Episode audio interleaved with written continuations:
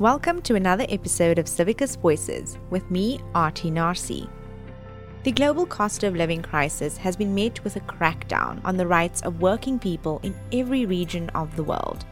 From Eswatini to France to Korea, workers' demands for labor rights have been ignored and their dissent has been met with increasingly brutal responses by state authorities.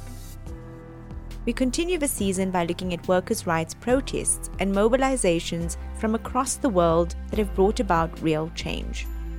The 10th edition of the Global Rights Index, recently released by the International Trade Union Confederation, shows that this year has seen violations of workers' rights reach record highs. It found that 9 out of 10 countries violated the right to strike with workers from Canada, Togo, Iran, and Cambodia, as well as Spain, facing criminal prosecution or dismissal. The right to free speech and assembly was restricted in 42% of countries, often resulting in protesting workers facing police brutality. Earlier this year in France, peaceful protests over pension reform were met with police violence, unlawful arrests, and tear gas. In Iran, teachers were arrested and beaten by police for taking part in May Day demonstrations. The International Labour Organization found that one in five key workers, or essential workers, in high income countries is an international migrant. Along with domestic workers, temporary workers, and workers in the informal economy, migrant workers are among the most vulnerable. In today's show, we'll speak to an activist fighting for the rights of migrant workers in Taiwan and hear more from a trade unionist about the recent strikes by undocumented domestic workers in Belgium. Let's get started.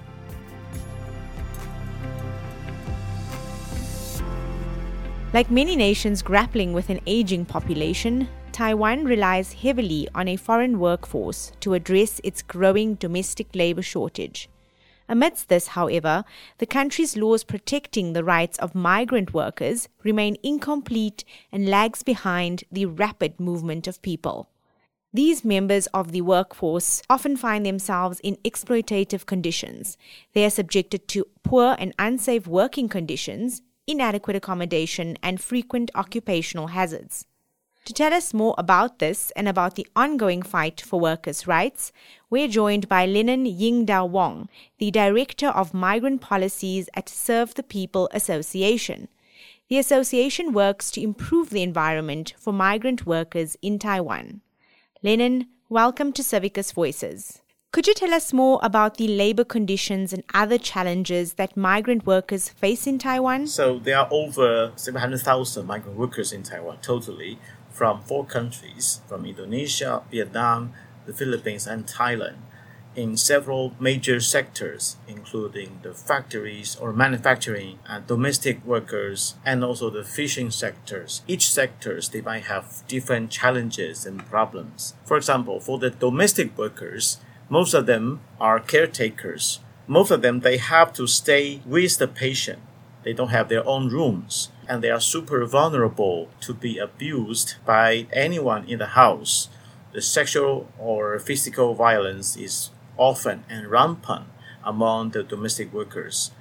And they don't have the protection of the labor laws in Taiwan. So they don't have the minimum wage. More than one third never have a day off all year round.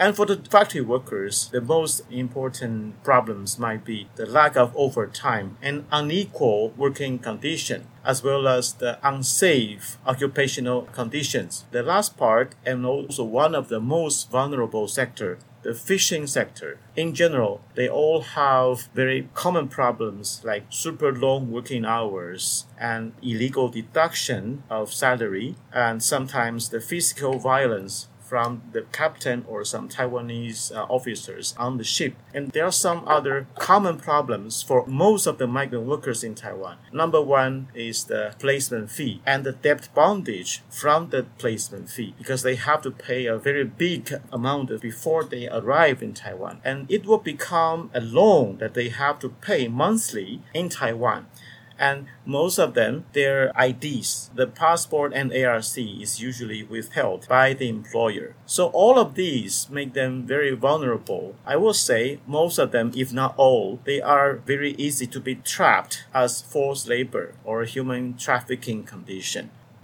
Serve the People Association was started in 2008 to help local workers caught in labor disputes.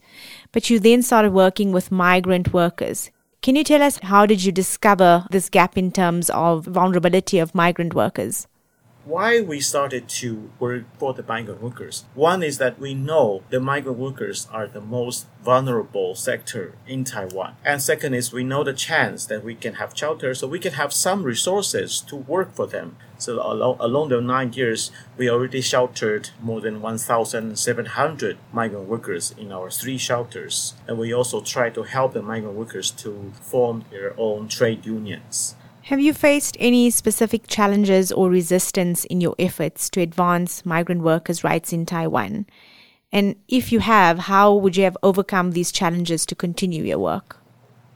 Yeah, certainly because our major work is to raise the working condition uh, of the migrant workers and to eliminate the exploitation on them. So the first obstacle is the pre-existing power structure. Most of the employers, they are already used to this super exploitative mechanism, this chain of exploitation. It's like the employers, they exploit the brokers. And that's the reality of in Taiwan.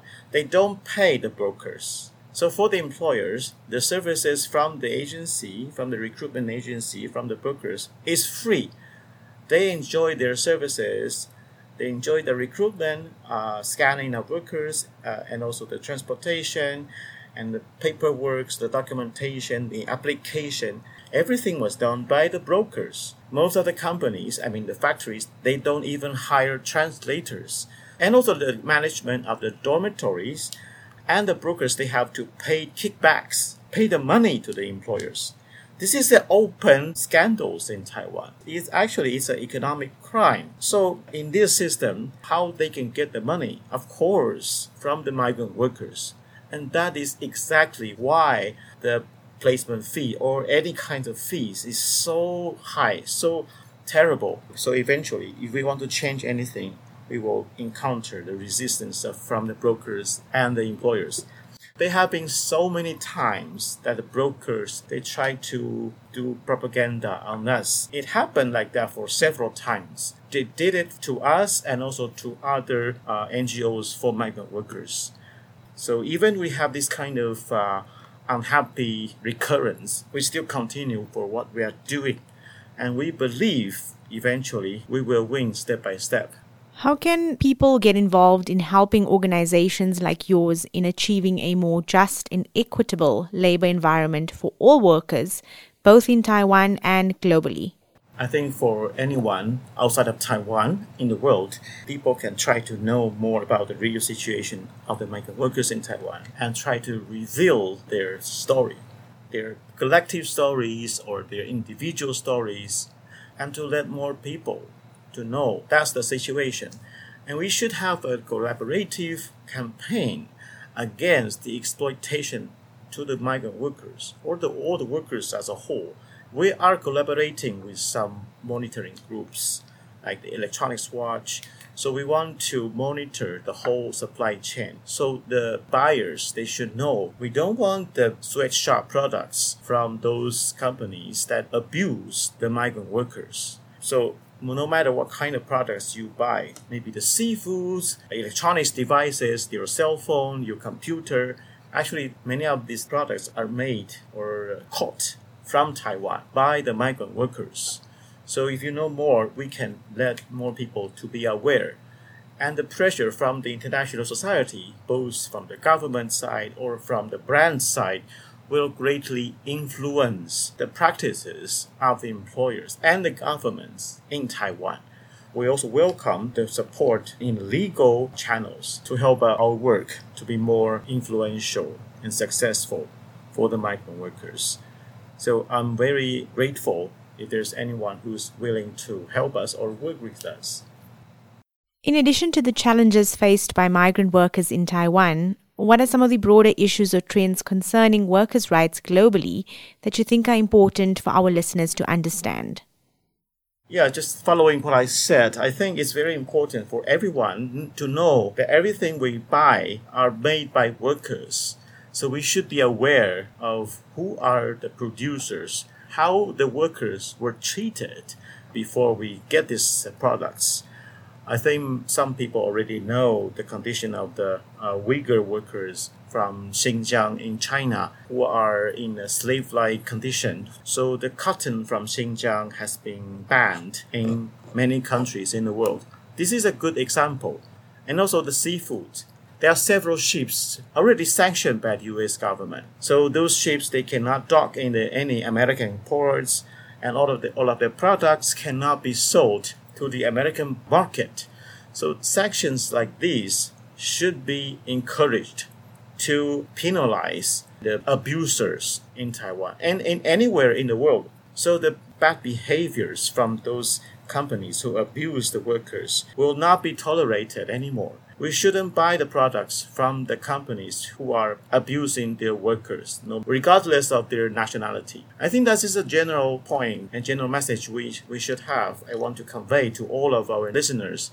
If more and more people in the world are aware of the workers' rights, it will be better and better and also be very helpful for the campaigners and labor activists like us to work. So we are looking forward to work with everyone from the world. Lennon, thank you so much for joining us on Civicus Voices. Lennon highlighted how precarious the situation is for migrant workers. And when it comes to unfair labor practice, there aren't many avenues to really voice their concerns. Many of them cannot even protest. And it is important for all of us to pay attention to the conditions under which products that we purchase are made. For example, we know that there is major exploitation of workers in the fast fashion, tech, and e commerce industries.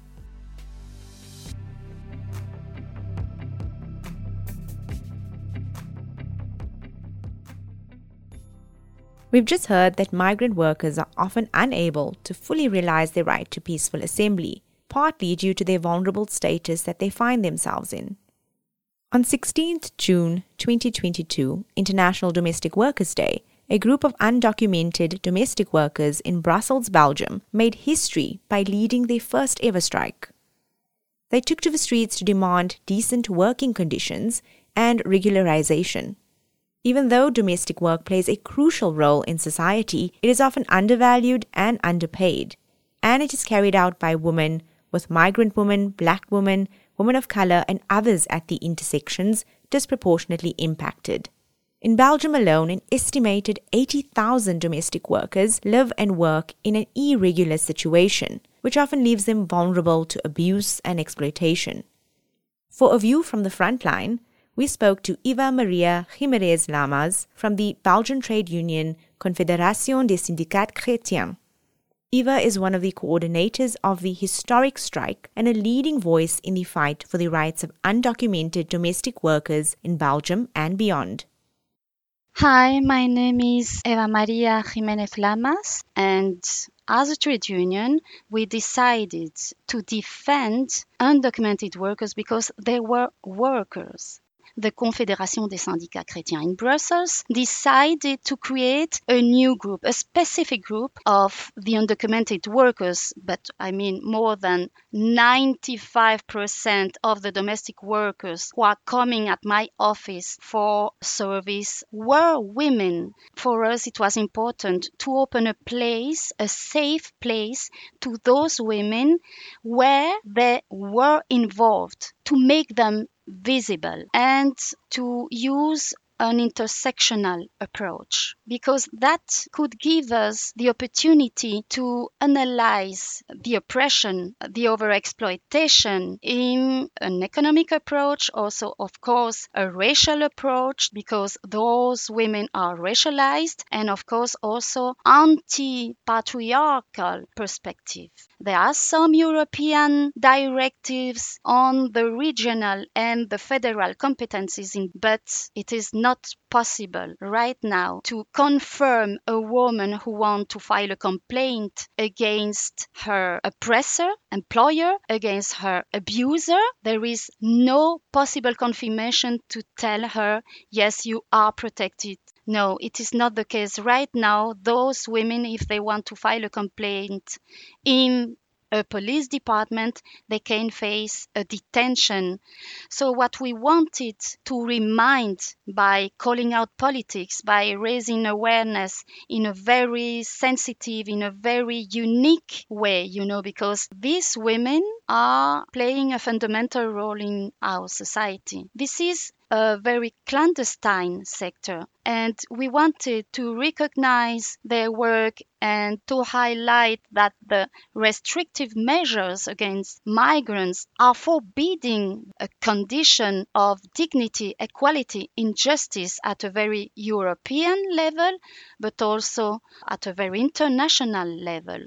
So for us, it was really important, you know, to show through a strong action that we are trying to make them real in our different actions we decided going on strike was really important for us.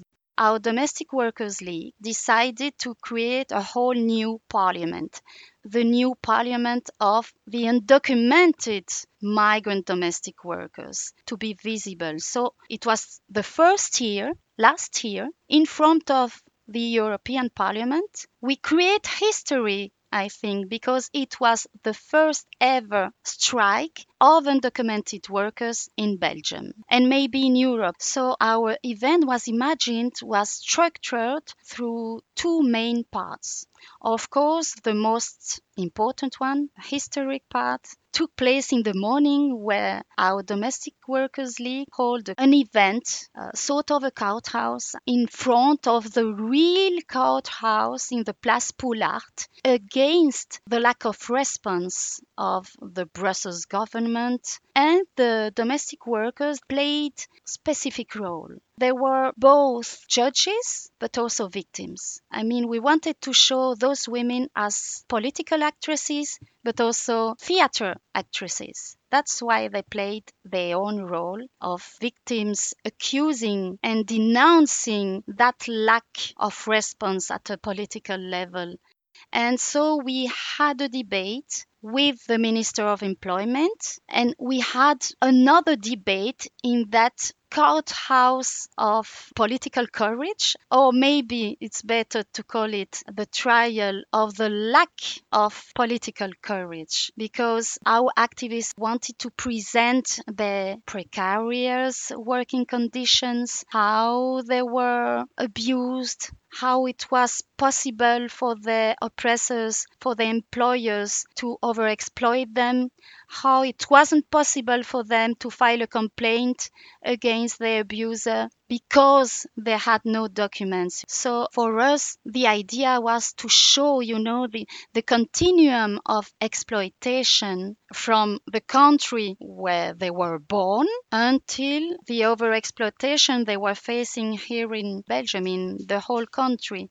So, eight political parties agreed with our demands and adopted the motion in a very official way. They defended our venue in the Brussels Parliament, of course, and even they supported the Domestic Workers League in their demands. It was important to highlight the fact that our demands were not only activist demands, these were political demands.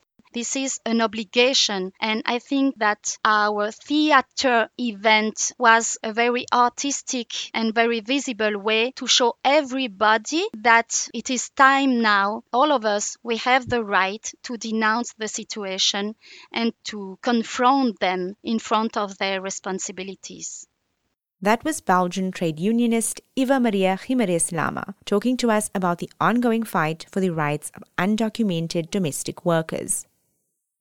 The demands of those who are undocumented often go unheard because of their legal situation, so it's important for trade unions to make this issue more visible.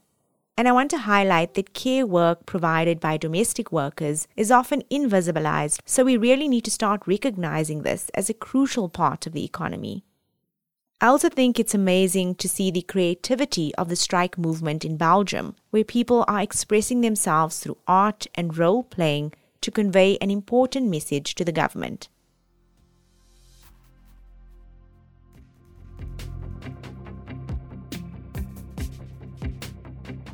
That's it for this episode.